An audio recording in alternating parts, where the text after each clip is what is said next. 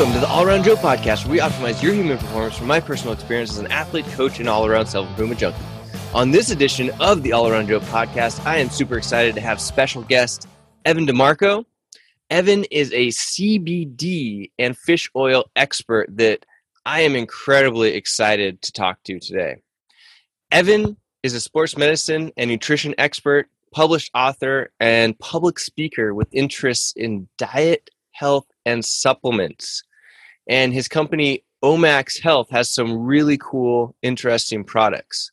So we're going to get into talking with Evan here in just a second. But first, I want to let you know this podcast is brought to you by Inside Tracker. Inside Tracker is the blood testing company that helped me to figure out how to optimize my body in a way that I couldn't have figured out myself.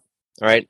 What you do with Inside Tracker, you go to insidetracker.com, make sure you use the code all around to get yourself 10% off and then you buy one of the packages. Any of the packages are good to go. I usually do the ultimate package, but you can do any of them that are will fit your financial space right now.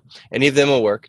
Uh, then you'll go and set up a blood test with a company that is called Quest Diagnostics in your area. Super easy you show up and it's usually about 15 minutes from the time that you show up to the time that you're out of there. It's very quick and easy. Then in a few days, Inside Tracker will send you an email and it will tell you that your blood results are ready. You can go and review where you're at with your blood results, and then Inside Tracker will give you recommendations on how to update your diet, supplementation, and lifestyle in order to optimize the blood results that you got. It's super cool. You just follow along. They even have daily check ins for you so that you're checking in on meeting your goals to optimize your blood every single day.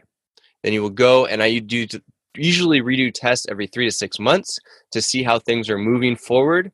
And it's just a way of keeping a check on how you're improving. And the cool thing is, the first time I did Inside Tracker, it asked me to eat more carbohydrates and get rid of red meat. And what I what happened was I lost 10 pounds of body fat in the first month and increased my energy. So it was nuts. It was really cool. People were asking me, "Whoa, what are you doing?" I was like, "Wow, I'm actually eating more carbs." Weird stuff, right? So if you'd like to try out Inside Tracker, I recommend everybody does it. They can afford it. Uh, go to insidetracker.com and use the code all around joe that's insidetracker.com and use the code all around joe all right the other company i want to mention today is recover mattress at recovermattress.com these mattresses are designed for athletes all right if you feel like you probably are not sleeping well enough, which you probably are not, most of us aren't, um, go check out recovermattress.com. And the cool thing about them is not only that they're designed for athletes like you and I, but they have given me a 50% off code all around Joe. I believe it has to be all caps too. So go get yourself a recover mattress at half price by using the code all around Joe. Optimize your sleep, feel better, think better, all this fun stuff and let me know. Let me know how it goes. So, without further ado, let's hop right into this podcast with Evan DeMarco. I cannot wait. Here we go. Evan, how's it going today? I'm well, man. How you doing? I'm doing great. I'm doing really good. Thanks for being on the show. Thanks for having me. Really appreciate it.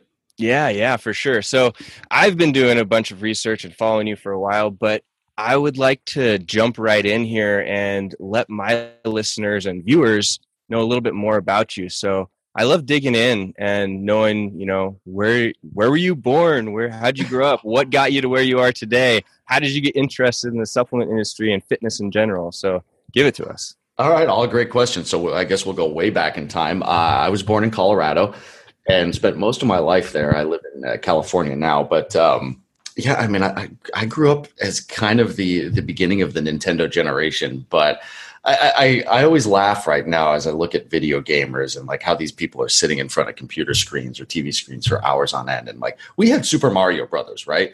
So it's like you play Super Mario Brothers, you'd be done in seven minutes, and then you had to go outside and play. And so my whole life was really based around sports. It was baseball was kind of my big one, but I played everything under the sun. And that kind of got me through high school. It got me through, you know, parts of college. You know, I was a professional athlete. So sports had always really been the thread of my existence, the thread of my life. And then, like all, you know, adults, I, I you know, college is over and I went not, went out into the real world and got like a banker's job and put on my three piece suit every day. And, and I hated every freaking minute of it. Uh, you know, my my dad, who's who's absolutely just a great guy, was a cabinet maker. You know, owned a cabinet company, and so I kind of saw that manual labor that he did every single day and how he would come home like covered in sawdust. And, and I'm like, oh, I don't want that. I want to be like in an office with a tie and I want people to bring me stacks of paperwork. And I, I thought that was cool. And then when I got that job, I'm like, this sucks. Like, I want to be playing. I want to be outside. I want to work. You know, I want to, uh, I want to break a sweat. Um, so after the mortgage collapse, uh, really kind of brought the whole Wall Street, uh, you know, experiment to an end.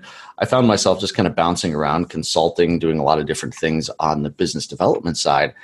And this company, uh, which was a sports nutrition company, got a hold of me, and they basically said, "Hey, we're looking for business development help. We're looking for you know kind of the skill set that I had acquired in at Wall Street." And I'm like, oh, well, this is great. I get to work with athletes. I get to work in the sports nutrition world.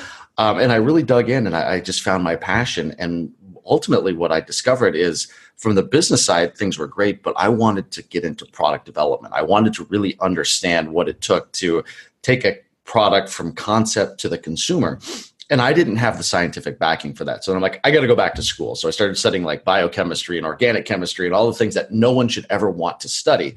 Uh, and I loved it. It was awesome. Uh, so I would, you know, I'd go to school at night and then I would bring my notes from school into the lab and I'd start talking to the lab guys and they freaking hated me. Yeah, like coming in with just this giant list of uh, questions to, you know, on everything from like, well, can I do this? Can I do this? And they're like, kid, get out of here. Uh, but it gave me a really cool crash course in product development. And from there, I was able to really kind of parlay that into a, a very long and successful career in developing everything from you know sports nutrition products, dietary supplements, uh, pharmaceutical products. Uh, so it really became this great hybrid of the marketing piece of, of what I really love to do in the business development, and then pairing that with you know really understanding what the modern needs are of the average person, whether you're an athlete or just someone looking to get healthy, and then be able to create products that uh, you know that kind of uh, address all of those needs. Yeah, absolutely. Let's dig in a little bit into your athletic background because I'm sure that that had something that stemmed into what you're doing now. What were you a professional athlete doing? Uh, you know, I, I played minor league baseball and I was a professional boxer. Really? Yeah. How, how did those two things come together? Uh, you know what? life is life is kind of one of those great things, right? If you're open to the potential of things, you know, the possibilities just drop into your lap. Uh, but I was, you know, I kind of grew up doing martial arts as just a way to stay in shape. Okay. Uh, and I loved it. And this was back like this was karate. This was before MMA. This was before Brazilian Jiu Jitsu. I was literally like American Kenpo karate. And I loved it though. It was great. And they had like these competitions. You know, it was more of like the old Karate Kid movie type of stuff. It wasn't like beat someone into submission where they tap out. It was, you know, get one point, reset, get one point, reset. Um, and I had a, a, moderate degree of success in that one. And someone found me and said, Hey, I'm putting on a professional boxing match. Would you be interested in doing this? I'm like, Oh, yeah, sure. You know, I'm, i was young. I was like 18 at the time. I'm like, Yeah, I'll do that. That sounds great. You know, like, you know, give me a couple hundred bucks. I'll go let someone punch me in the face. Um, so that's exactly what happened. I, I ended up, uh, my first fight was with a uh, undefeated fighter from Las Vegas. I was in Colorado at the time, and he just whooped my ass. Uh, it was like, wait a sec, that I, I, was expecting to, you know, come out and be like, you know, I'm young, I, you know, I, I've got youth and vitality on my side, and he's like, yeah, kid, I'm gonna, I'm gonna school you, and he did. but it really taught me. Um, you know, boxing is, is a difficult sport. It really requires a huge amount of discipline. And boxing is interestingly enough one of those sports that doesn't play real well with the sport like with the supplement industry it's always kind of like i mean i think back to like the original rocky right the guy's like drinking raw eggs out of a, a glass yeah. so when we really look at some of those old school sports they've been really removed from the supplement industry and how supplements can help improve performance. Baseball was a perfect example, right? I mean, as a pitcher, the amount of inflammation that my arm went through on a consistent basis was pretty prolific. I could have been looking at some really cool supplements to help control that inflammation. And yeah. by and large, we didn't really recognize the value of supplements at the time. So it was like throw some ice on it after you're done pitching a game and then, you know, come back a couple days later and do the same thing over again. But when we start to really understand the physiology and the complex makeup of what we put ourselves through as athletes, supplements have a huge role in addressing a lot of those chronic issues that keep people, uh, you know, or basically force people out of sports a lot earlier than they could be if they were really addressing supplements as a, as a means to kind of handling some of those inflammation issues.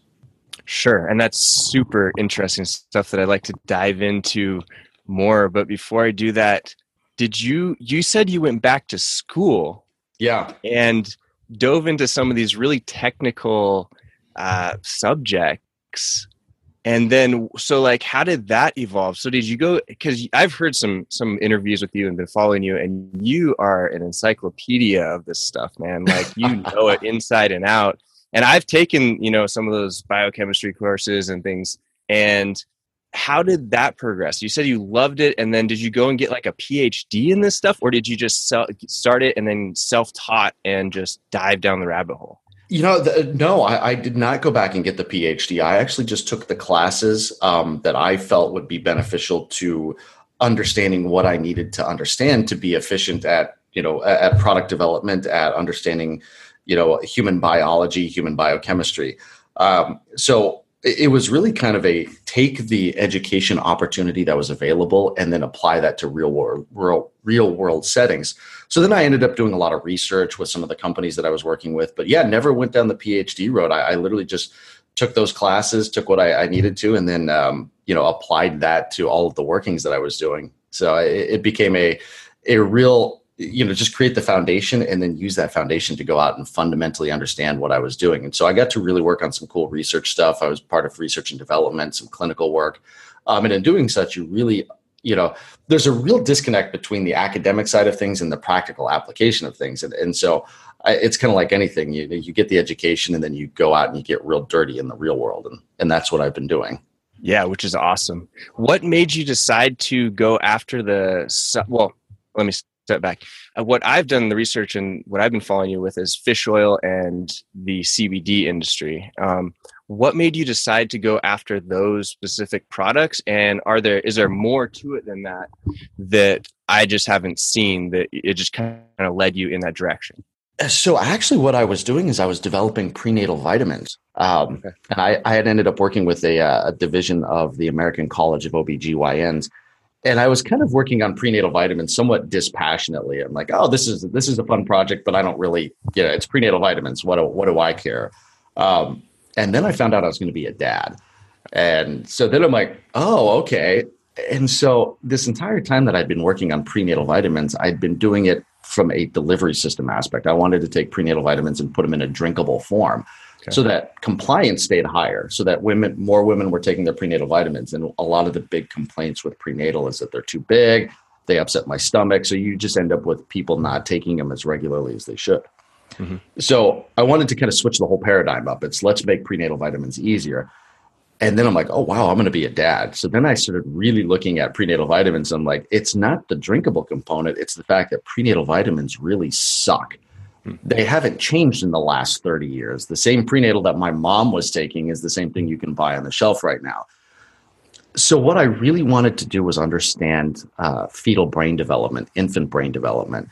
And in doing such, I created a product uh, called Alpha and Omega, which is a combination of high concentrate DHA and alpha glycerol phosphocholine, which, based off of some uh, European Food Safety Agency study, uh, indicated that those were the predominant sources of breast milk for DHA and for choline. So when we look at fetal brain development, when we look at infant brain development, when we look at our, how our brains develop over the course of like the first two or three years, these two constituent parts of breast milk really are the catalyst for some of the biggest brain growth that we have as human beings. So I'm like, oh, this is kind of cool. So then I actually turned that into a prenatal vitamin.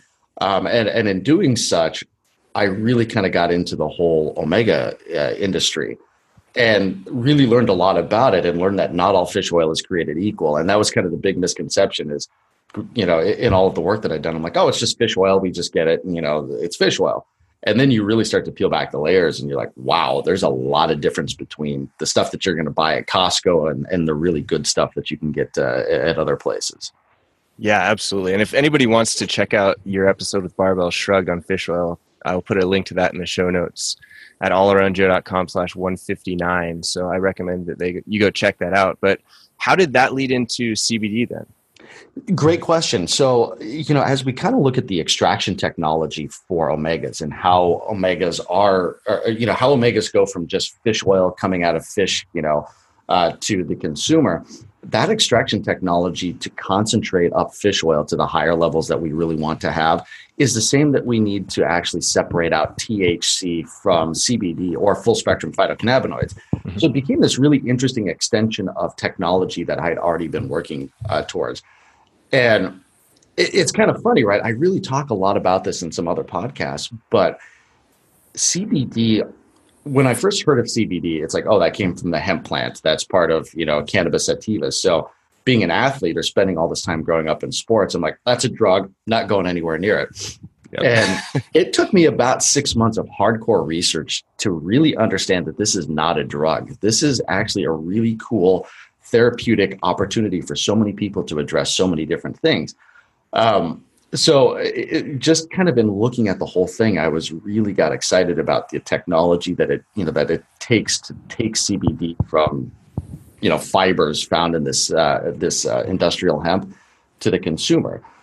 So it, it's um, it, it's it's part of it's just the technology. Part of it is the synergies between fish oil and and CBD and how they impact the endocannabinoid system. And part of it is just that there's a lot of things that CBD can do. And we're just starting to understand how that's working, what it looks like, and what the potential is for it. So it's just an exciting time in the whole CBD world. Okay, cool. Can you explain to us how, number one, like, what is the general what is CBD question, I guess. What is CBD for those people? Because I, I, get this question a lot and I'm not an expert in it. But uh, I would love to hear how you explain to the layperson that comes up to you and says, Hey, you know what CBD is. What is it? Another great question. So, CBD is one of 113 unique phytocannabinoids that come from industrial hemp.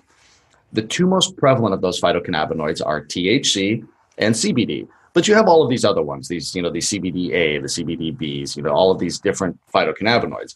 Um, when we really look at the spectral analysis of industrial hemp and we find these 113 unique phytocannabinoids, THC and CBD are the most prevalent.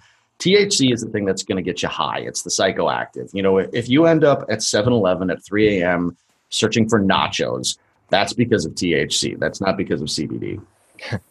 um, and those two are actually antagonistic to each other. So, this when we remove the THC to the legally compliant uh, levels in the United States, which is 0.3% or less, we find that CBD really has this whole host of therapeutic benefit uh, on the endocannabinoid system. And the endocannabinoid system is a uh, endogenous lipid receptor system in the body that controls a lot of different things like um, appetite, sleep regulation, uh, inflammation, um, mood. So there's all of these really cool things that it does. And, and when we support that with these full spectrum phytocannabinoids, then we really start to see some cool things. I was like, I, have been working on a sleep study for a while with CBD, and the comparison of CBD to melatonin is like night and day. People are like, people are passing out on CBD and sleeping for like eight hours, and you know, having the most deep, restful sleep of their lives.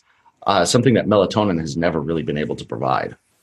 Yes. Whoa, that's super interesting. And so, how CB? Okay, so CBD and THC, right? You still got me? I gotcha. Okay. TBD, CBD and THC are part of the endocannabinoid system. I have a kinesiology degree with emphasis in fitness, nutrition, and health. Why did I never hear about this system? that is an awesome question. And the answer to that is I have no freaking clue. Um, honestly, like the, the, endocannabinoid system is something that we're really just starting to understand. I think we've always known about it. We knew that it was there, but it was kind of like the spleen, right? You're like, what the hell does this do? No one actually knew what the endocannabinoid system uh, did, what it was good for, how it really synergistically worked with the central nervous system, uh, and how it really, the CB1 and CB2 receptors played really important and vital roles in our general health and wellness. So I think, kind of like the spleen, it was just like, okay, well, we've got this. We don't know what it does, so we're not going to focus on it. Now that we've been able to really look at the CBD research and a lot of the research that's coming out of Europe, where the compliance or the regulatory environment is a little bit more lax than it is here, uh, we're starting to see some research that says, wow, there's some pretty cool things that this endocannabinoid system does. And and again, I, I look at stress and sleep, the stress sleep cycle. Um, I, when I do when I do talks on this one, the first you know I'll ask this question is, what's the first thing that most people do when they wake up in the morning? And if you go back ten years, I think the the average you know the average answer was, well, I get up and I go to the bathroom. Now, ninety percent of the people that I survey at some of these at some of these talks that I do are like, oh, I check my phone. so, and that is that's so sad, but it's a comment on on the society that we've created. So you wake up and you check your phone. And not only do you have that instant blue light activation where you, you know all of a sudden cortisol and prolactin levels are increasing, but what are you doing? You're checking Facebook or Instagram or you're looking at your email. So you're not giving your body the appropriate amount of time to jump into the day, to you know ease into a day with like a routine you're just starting off your day at high levels of stress and anxiety. You know, it's like your boss is pissed at you. You missed a party last night that all of your friends were posting on Facebook. It's like whatever the case is, that singular uh, that singular uh, device has created so much anxiety, and that carries forward all through the day. So your day starts out stressed out. Your day starts out stressed. You go through your day all amped up. You know, you're turning to coffee or Red Bull or energy drinks. So then you get home at night, and the follow up question uh, on all of this is what is the last thing most people do before they go to bed? Is check their phone. Exactly. So now you've got blue light activation. You're not sleeping as well. You're taking all of that stress and anxiety with you. And so people are just amped up. They're not sleeping well. They're not recovering well. Our bodies are fundamentally just being destroyed uh, by this kind of sleep stress cycle. So CBD really seems to have a pretty profound impact in addressing that. People are going through their days with lower cortisol levels, low, lower prolactin levels.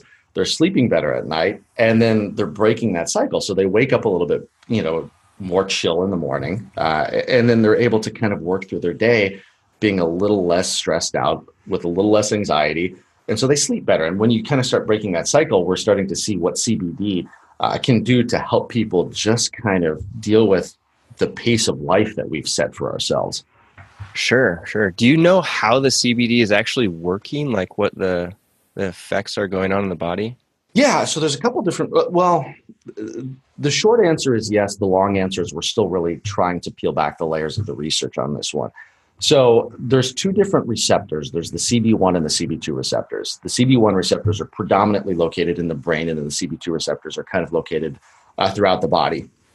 Okay. When we take CBD and it impacts the CB1 receptors in the brain, we're addressing things like uh, mood, appetite, stress. Um, we're actually looking at neural inflammation. So all the things that just kind of get you amped up, and you know things that you know when we really looked at at cognitive decline and brain issues over an extended period of time, the CB1 receptors seem to really be responsive to CBD in the brain. The CB2 receptors are controlling things like pain, uh, inflammation, things like that. So CBD or full spectrum phytocannabinoids is impacting the body in two different ways. It's working with all of the stuff in the brain on the CB1 receptors and then all of the stuff in the body with the CB2 receptors. So if you're you know if you've got chronic pain from like joint injuries or from sports injuries or things like that, you take a CBD uh, supplement you're not only going to have kind of the brain benefits, but then you're just going to feel better physically as you go to sleep. So a lot of those inflammation issues that might keep you up at night are just things that you might not notice as you get older. A little bit of pain in the knees, the the elbows, whatnot. Uh, those things kind of start to subside a little bit. At least that's what we're seeing from a lot of the people taking this stuff. Okay, very interesting stuff. And I, I since I have you here, I had somebody tell me that TH, or I'm sorry, that CBD works better with THC. Is that true or not true? Uh, it's debatable. Now, typically they're antagonistic of each other, so they kind of cancel each other out. Yeah. Now, one of the other things that we're seeing too is that all hemp is being bioengineered, right? It's, you know, if you look back in time, 5,000 years ago, uh, you know, hemp was used as kind of one of the oldest therapeutic compounds on the planet. It was used in China, it was used in India. Uh, it's funny, George Washington grew this stuff in his front yard. Uh, at one point in the United States history, it was illegal to not grow hemp. Uh, and it, it, so so many things came with it, right? It was fibers for rope, clothing. Um, I, I, mean, there's so many things that this plant can do. Then the cotton industry comes along, and they recognize that hemp is the biggest com- competitor for cotton, and so we kind of, you know, really marginalized hemp uh, through capital, uh, you know, capital requirements. So the cotton industry kind of pushes hemp out. Then in the 1930s, in this weird reverse immigration policy, what we ended up doing was demonizing marijuana. Hmm. And so in the state of California, what they wanted to do was give cops and the government a way to export Mexicans back to Mexico. So what they said, and this is kind of like verbatim written in the law, is that Mexican men were coming across the border smoking marijuana, which is basically the Spanish word for uh, for hemp, and getting high and soliciting sex from white women. I mean, that was literally verbatim what was written in the law. So all of a sudden, marijuana becomes demonized; it becomes illegal, and then that that ruling was later overturned by the Supreme Court. But in the 1960s, the DEA reclassified uh, marijuana as a Schedule One drug, the same as cocaine or heroin or opium. Um, and the interesting thing is, is at that time, those plants had never really been bioengineered. So the THC and the CBD concentrations were relatively low, four, okay. five, six percent. Now they're being bioengineered to really jack up the THC or jack up the CBD levels. And so we're seeing THC coming out of coming out of uh, certain plants that are like 20, 30, 40%. So that same high that everyone was getting at Berkeley in the 1960s, that's completely different. I mean, you take you take THC from, you know, bioengineered plants now and compare that to the 60s, people are just getting whacked out of their gourd. yeah. So the long answer to your question is is that they are relatively antagonistic to each other in proper ratios but since we've bioengineered these plants it's really hard to say what the human body should be doing with higher concentrations of THC compared to the lower concentrations of CBD or vice versa. Okay, okay. And next question is how does full spectrum come into all of this? I've seen that a lot pop up. Yeah, so that's when we really look at the legal component of it is is that to sell CBD in the United States right now it has to be full spectrum phytocannabinoids. Okay. And the only way to do that is, you know, to get that from the industrial hemp. What we find is that there seems to be a lot of therapeutic value in the full spectrum component versus just the isolates. And recently, the GW Corporation out of England got their the first FDA approval for a CBD based product called Epidiolex, which is used to treat childhood epilepsy. And that is a CBD isolate. So, you know, this is really going to tee up a very interesting conversation of does full spectrum belong as a dietary supplement or is it a pharmaceutical product? And uh, that's going to be an interesting conversation in the next 12 to 24 months. Okay. And what are your thoughts? Oh, I think uh, Big Pharma is going to make every play they can for this industry, and they're probably going to win. Yeah. Yeah. It's the dietary supplement industry can't compete with big pharma. So I, I, think right now our job is to make sure that the average consumer understands that full spectrum phytocannabinoids do include CBD and that, you know, there is a lot of therapeutic benefit to be gained from from that. So in the event that the FDA eventually rules against dietary supplements and they say you can't put CBD on a label, that the average consumer knows that full spectrum does mean that. So my question was that if big pharma comes in and pushes people around then will cbd just be able to be sold by these pharmaceutical companies yeah so so this kind of uh, there, there's a couple different ways that this could go um, if you're there's two different pharmaceutical omega products called Lovaza and Vascepa and for the most part that element of the pharmaceutical industry has stayed independent of the dietary supplement industry with omegas. So they've kind of been able to coexist pretty well without any major legal issues. Uh, we can hope that that's the way that CBD and full spectrum phytocannabinoids are going to go. Most likely, it's going to go the way of red yeast rice and levazastatin. So I don't know if you remember a couple years ago, red yeast rice was kind of a big product that hit the market. And it had a naturally occurring levazastatin in it, which is something that the, the pharmaceutical products sell to help lower cholesterol. So when the dietary supplement industry was testing this, they found these naturally occurring levazastatins in the product. And so they started putting that on the supplement facts panel. And that's where Big Pharma was like, oh, hell no. Uh, so they started the ultimate battle royale with, you know, Big Pharma dietary supplement. And of course, Big Pharma ended up winning what we know now is, is that obviously those naturally occurring products exist in red yeast rice. And so, for the most part, what the red yeast rice companies were doing was trying to educate the consumers that they can get that from their product without having to get a prescription for the pharmaceutical product. I think ultimately that's the way that it's going to go. I think that we're gonna uh, you know we're gonna legalize it with the passage of the hemp farm bill, which is supposed to be voted on basically any day now. CBD will ultimately be legal for a short amount of time, and then uh, then the big then pharmaceutical companies are going to start filing their new drug applications for CBD based products. And so what we'll ultimately have to do is say that industrial hemp or full spectrum hemp oil contains CBD, and the average consumer is just going to have to recognize that they're getting CBD with it, but it's not going to appear on a label. And then big pharma is probably going to start working on specific isolates or specific combinations of things. And that's another thing that we're finding is with the technology, the same technology that we talked about earlier in the podcast about how omegas are, you know, separated through this technology. When we start pulling apart these 113 unique phytocannabinoids, we can put them back together in really cool ways to tackle indication specific response. Things like, you know, very specific for sleep, for stress, for anxiety, for opioid addiction. This is a huge one. There's a lot of people a lot of medical doctors who are talking about using full spectrum hemp with cbd to help people uh, to break the basically to break their opioid uh, addictions. Um, so some really cool stuff that's going on with that. Pain is a big one um, traumatic brain injury. I know uh, was it nate jackson the former denver bronco wrote a really interesting book on like brain injury with football players and how cbd is really helping with that so there's a lot of stuff going on as far as how these things can help. And then I think Big Pharma is obviously going to be able to fund the technology and the research that we know really how these things work. But it's going to be kind of exciting to see. It's like, you know, take these, take this whole plant apart, put it back together, and then see what we can really do with it. Yeah, it's going to be exciting time. Why should our the athletes that are watching and listening to this, like, why should they get excited about CBD? Great question. Um, I think couple a couple reasons, right? You know, general post exercise inflammation is a big thing.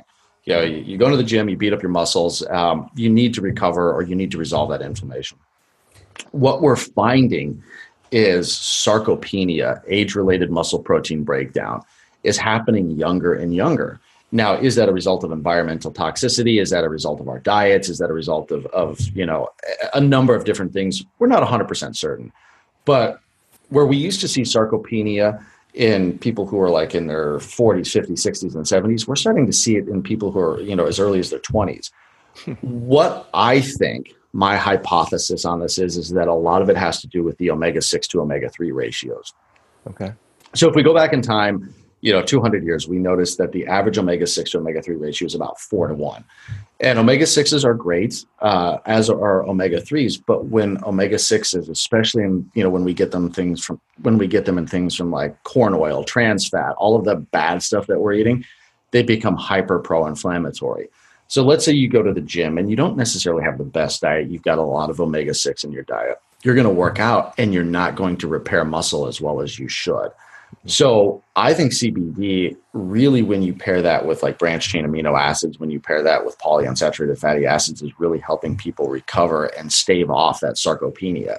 So we're seeing better muscle protein synthesis, we're seeing better recovery times, and we're seeing better muscle growth from athletes in the gym. Just generally, you know, looking at that neural inflammation and how those chemicals are released into our body to help our bodies recover.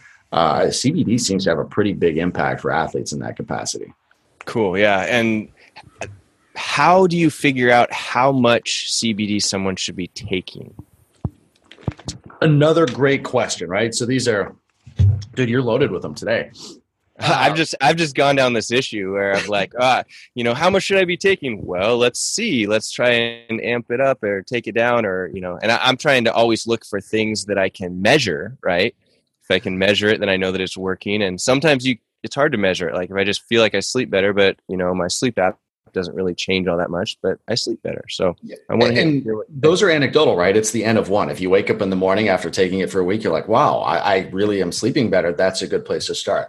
Um, yeah. To answer that question, let's talk about delivery systems first. So I, I, think you know with CBD, you see the tinctures, which are just the liquid droppers. You see like things like gummies. You see chocolate bars. I'm not a big fan of those for a couple reasons one, it's inconsistent delivery. So you never know. You know, most of those tinctures are mixed with maybe it's coconut oil or you know olive oil or something like that. So you can have phase separation in that. The CBD can actually separate from the other oil. So if you're not shaking it up properly, or if you've got that kind of separation, well, day one you might get 10 milligrams. Day two you might get 50 milligrams. So the inconsistency in delivery, and especially with things like gummies or chocolate bars, where there's not consistent delivery in that actual gummy or that chocolate bar, uh, leads down a path where you don't exactly know scientifically what it is you're putting in your body every single day. So I like soft gels, things where you know you have content uniformity. Every soft gel is tested. You know that you've got every soft gel has five milligrams of CBD. Um, the other thing is, is that I think CBD might not necessarily be as bioavailable as a lot of other fat soluble vitamins. So one of the things that I did with uh, with Omax Health, which is a, a great product uh, that I'm very proud of, is, is I, I, bound the CBD with polyunsaturated fatty acids with an omega three uh, and theanine. Um, and I did that. Um, I also added some alpha glycerol phosphocholine. So we actually kind of created this liposomal delivery system within a soft gel. So even though you're only getting five milligrams in a soft gel, the bioavailability is a lot more. Uh, what I suggest is start with a soft gel and start with five milligrams and titrate up from there. If you take five for three or four days and you're like, that did absolutely nothing for me, jump to 10. Um, I, I, think the common mistake that a lot of people make, especially athletes, are like, oh, I'm big, I'm in the gym, I work out. I'm like, I'm going to take 10 times the average dose. Yeah. Uh, and then you're like, well, uh, best case scenario is it did nothing for you. Worst case scenario is you crapped your pants.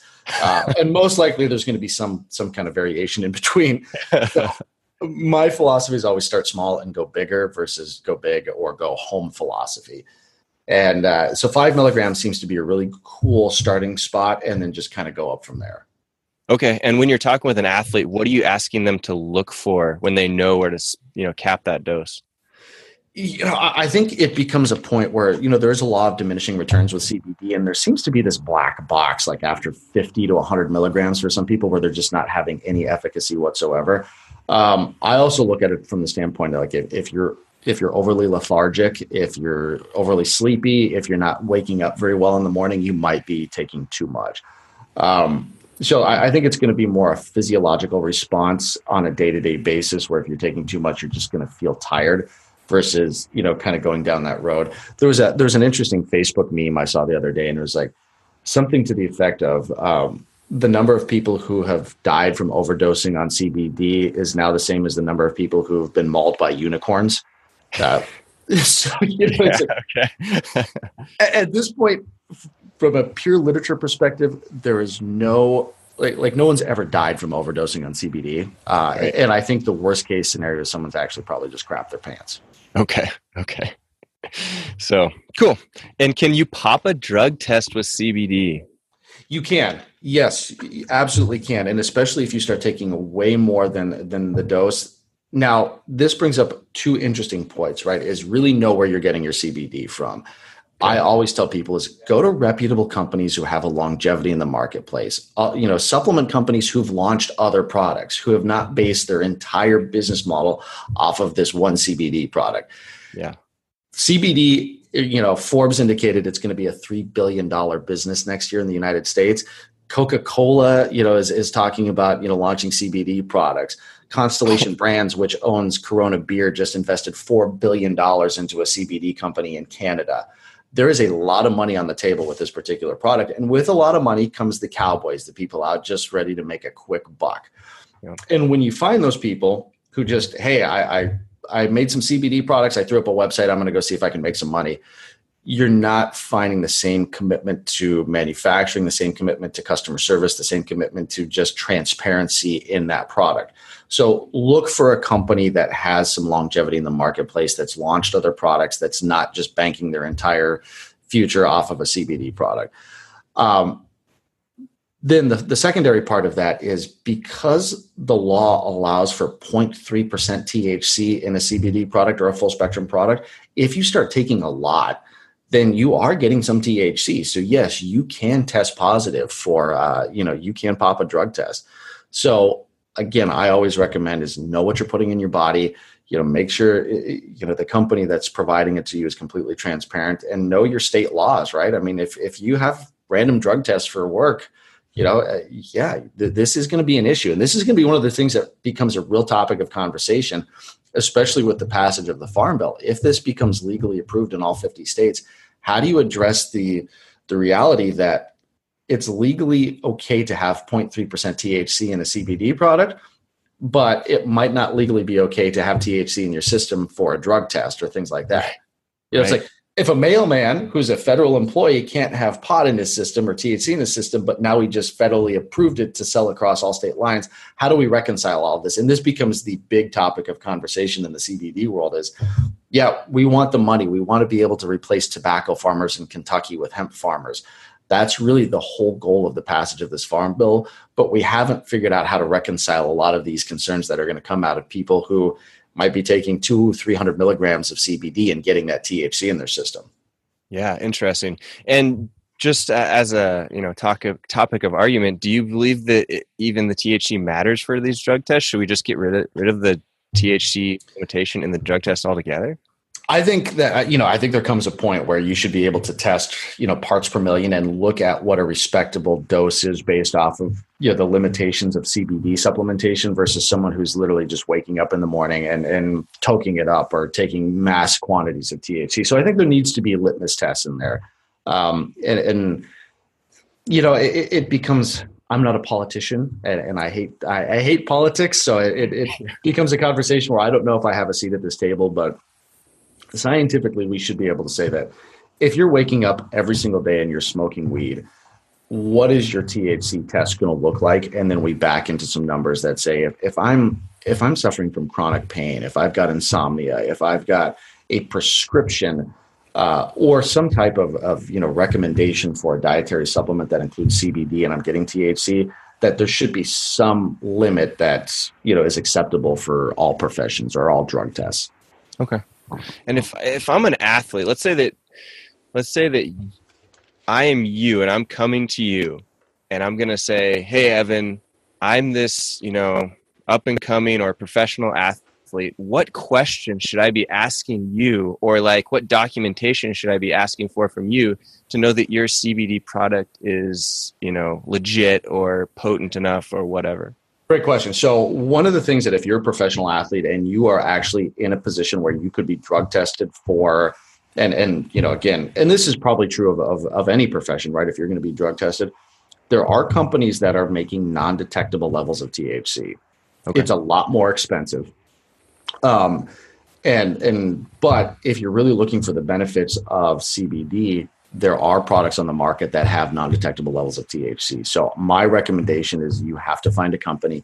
Typically, what you're going to find are these are going to be your practitioner brands, like your Designs for Health, your Metagenics, uh, that are making these products. They're going the extra mile to make sure that all of the THC is removed, and then you've got that product. But I also say if you're going to purchase a product as a professional athlete, or if there's any concern that you might be drug tested, is you want to have all of the documentation. I need a C of A and a spectral analysis that shows that this is 100% non-detectable. Mm-hmm. Um, now, NSF for Sport, which is the uh, the testing agency that that actually admonishes uh, or validates certain dietary supplement products for use in professional sports, they are looking at CBD. So if you find a company that has an NSF for sport logo on there, then you can kind of rest assured that they've gone through that whole testing process and, and that they have the non-detectable levels of THC. Okay, very cool. Uh, so, but then when you're also you're saying that yeah, we want to look for that, but then we also want to have something that's going to work really well. It has like a delivery system, like for example, your product. So kind of has this double-edged sword where it's like we want it to work and as best as it can and we want it to be non-detectable not pop a drug test. Exactly and i think that the cbd out there the full spectrum hemp out there that has completely removed the thc is a good product to start with. Uh, one of the other things too is, is that it's not a panacea right? It, it, the problem with cbd is like because there's so much money in it people are saying that it can do everything. It's like you know, cure cancer. You know, if you've got a missing testicle, grow that back. You know, fix baldness. It's like I, have heard some crazy things. you're like, seriously, like, like, who's who's writing this crap? Um, so understand what it is that you're going to use it for, and then uh, you know, kind of go down that road accordingly. The thing about CBD is it pairs really well with some other stuff, right? You know, okay. 5-HTP, GABA, valerian if you're looking for sleep. You know, take you know stack those together. Um, you know, if you're really looking for joint, uh, you know, joint stuff, is look at like SOD, Extramel, and curcumin. You know, take that with your CBD products, so you can really, you know, if you've got joint injuries, things like that. Um, branched chain amino acids, perfect thing to pair with uh, with CBD, especially for post workout muscle soreness or for post workout, uh, you know, sarcopenia. So it's not a panacea. It's not going to fix all of your problems, but if you use it as a base and then start to recognize what it can do for you and start pairing accordingly, then you're going to have some serious benefit from this stuff. Back to the the THC thing though is is yeah, it's it's consistent delivery systems. It's like don't look at the tinctures or the gummies. If you're going to apply CBD as a real world solution to real world problems, you know, make sure you're you're actually looking at companies that know how to manufacture this stuff. And typically those are going to be soft gels, those are going to be, you know, standard delivery systems for dietary supplements. Yeah. Man, do you have any articles on, or do you have any plans to release products that have these mixtures of things that you just mentioned? Because I'm sitting here salivating as I'm listening, like recover better, sleep better, have better joints, you know, with these, these combination of things. Oh, absolutely. Yeah. It's, it's kind of funny. I was in a product development meeting yesterday and these are the things we were talking about is, is the, uh, the valerian, the 5-HTP and the GABA is sleep. Um, that's actually something that I'll be launching probably within the next 60 days. Uh, the SOD and the curcumin product is something that I kind of got excited about, right? It's like, you know, I want better gains in the gym. I want to control that. You know, I want to get better at resolving post workout inflammation. So that was one looking at SOD Extramel, looking at curcumin, really looking at pairing that with a, a, solid BCAA and using fat as an active transport mechanism. So maybe throwing in some like collagen, uh, you know, type of thing. Like those were products like, wow, you know, we can really start to see some benefit from those. So yeah, those are all things that, uh, that I'll be launching within the next six months. Okay, cool. I'll have to keep in touch with you and hear about those things because those sound awesome. So, oh, dude, I'll definitely send them to you. You can uh, tell me what you think. Yeah, for sure. And before I forget, is there a best time of day to take these CBD products? What I'm finding is that if you take them in the morning, and you're kind of controlling some of those stress markers that we talked about, like the the C-reactive protein, the the prolactin, the cortisol levels. Um, the CBD can be calming without being sedating. So you're kind of managing all of those, you know, those inflammatory and those stress markers throughout the day, so that when you get down to the, you know, towards your night, you're much closer or much more ready to to go to sleep. Um, what we do find there seems to be a little bit of lag in its its activation. Uh, so if you're taking it at 10 o'clock and you go to bed at 10:30, it's not really going to have an impact. You probably need about two to three hours of that product in your system before it really starts to work. So I'm finding that you know take it in the morning. That seems to really have a positive impact on your day and set you up for better sleep at night. Some people are taking it at like seven o'clock at night so that they can go to bed at 10. Um, and, and, it's one of those things. Each person is unique. There's no silver bullet. There's no you know kind of magic formula for every single person. So I would say experiment with it. Start in the morning. If it makes you too lethargic, too you know drowsy, whatnot, take it at seven o'clock or take it three hours before you want to go to bed.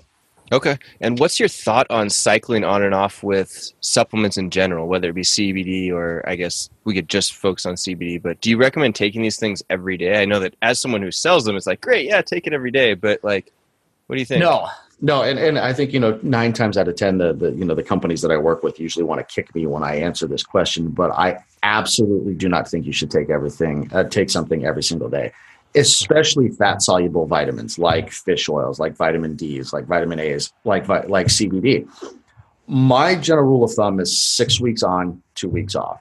Uh, and cycle that way. And what you'll find too, especially with CBD, is if you go six weeks on it and you take two weeks off, your body's either going to instantly snap back to like, oh my God, I need this, or you might find that you don't need, you know, you can go longer than two weeks. You can go three or four weeks without taking it because you are starting to, you know, optimize your endocannabinoid system. So you're just in a better place, you know, mentally, physically.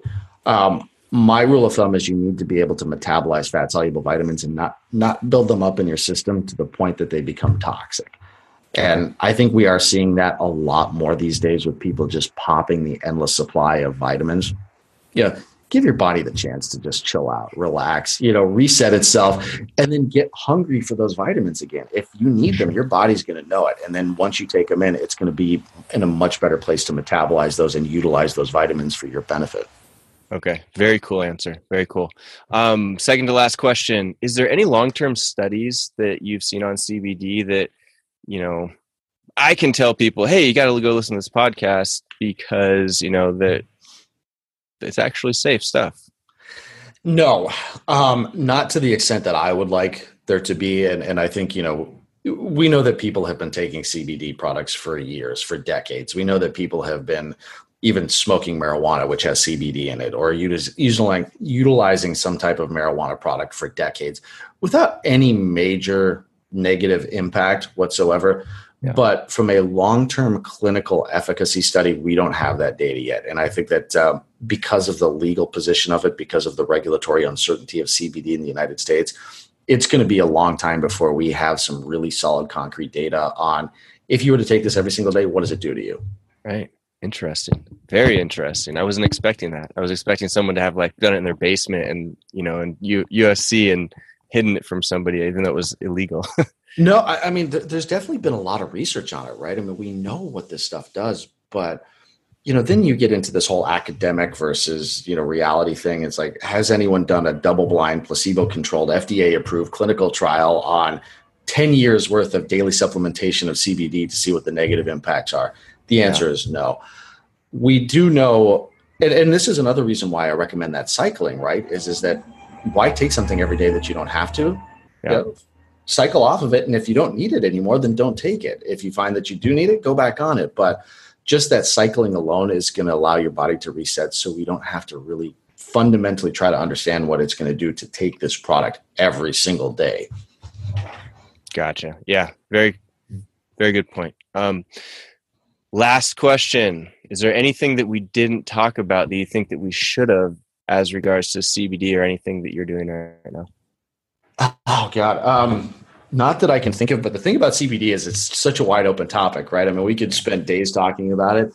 Uh, yeah. You can spend days just going into the science and what the potentials of all of it are. So I, I, think my big thing for your listeners is if you're interested, definitely try Omax Health. Uh, you know, that's a great product that I'm very proud of but just make sure that you're doing it intelligently you know make sure that you're doing it for a reason too. Like if you wake up in the morning and you've had the best night's sleep and you're always like that you don't have stress. Maybe you're a professional surfer and like you literally have the chillest life ever. Maybe cbd is not for you. One of the big issues with the supplement industry is because it's capitalistic driven is we're constantly trying to push pills down people's throat when you don't need it. So the other thing that i always recommend and whether it's cbd whether it's fish oil whether it's help vitamin C is find a good practitioner, a good naturopathic doctor or a progressive medical doctor who's going to look at your lab work and, and evaluate where you're at in your life and say, yeah, that makes sense for you. Or no, that doesn't make sense for you. Maybe you should try X, Y, and Z. So it's all about understanding your body, optimizing your body, and then reevaluating every six months to say, yeah, okay, I did this for six months. Now I'm in this position. I need to look at something else yeah, our bodies are really cool chemistry sets, and if we listen to them and we use relevant diagnostic data, you know, I, I, it's really fascinating what we can do to optimize our performance, our longevity. I mean, hell, telomeres become a great conversation right now. It's how do we keep our telomeres longer so that we can possibly, you know, looking at living to 100, 150, 200 years old. It's it's exciting right now, but it's also you have to you kind of have to wade through all of the white noise and all of the BS out there to find out what really makes sense and what really makes sense for you as an individual. Yep. Yep. Very cool. Well, make sure that everybody checks out Evan's uh, supplement company at omaxhealth.com, correct? That's it. And uh, is there any place that they could go and follow you? Uh, you know, uh, Evan underscore DeMarco on Instagram seems to be the place where everyone's hanging out these days. Um, uh, I, I, still have a MySpace page, I think. Uh, uh, I, would give Facebook, but I swear, no, no. I, like I haven't had any interaction on Facebook in months. I don't even know if anyone's hanging out there. So Instagram seems to be the big spot. Um, also, Life to the Max blog. If you just Google that, you'll find a lot of the articles that I'm writing, a lot of the stuff that we're working on, uh, just some new cutting edge research, and, and, just some great topics of conversation to, to help improve your health and wellness journey. Cool. I love it. And uh, for those of you listening while you're driving, I'm going to put these in the show notes at allaroundjoe.com slash 159. So, but Evan, thanks so much, man. I really appreciate your time. That's been very informative stuff we had today. And uh, yeah, if there's ever anything that I can do to help you out, let me know. No, thank you, Joe. I appreciate it. We'll, we'll get you off some samples. So I'd love to, love to hear what you think. Cool. All right, man. Thanks. Thank you. Hey guys, thanks for listening. That was my podcast episode with Evan DeMarco of omaxhealth.com. Highly recommend that you check out his site at Omax Health and maybe give a try to any of his products over there. I know I'm going to be doing that for sure. Let me know if you have any questions for myself or Evan. You can drop those in the show notes at allaroundjoe.com slash 159. That's allaroundjoe.com slash 159 and we'll get those questions all answered up for you. And make sure you check out InsideTracker at insidetracker.com using the code allaroundjoe to get yourself 10% off, get your body super optimized and making sure that everything is in tip top shape on a regular basis. And if you need to sleep better, like most of us do, check out recovermattress.com. Use the code allaroundjoe there to get yourself 50% off and start sleeping better today or as soon as the mattress shows up. You know, you know what I mean. All right. The All Around Joe podcast, where we optimize your human performance from my personal experience as an athlete, coach, and all around self improvement junkie.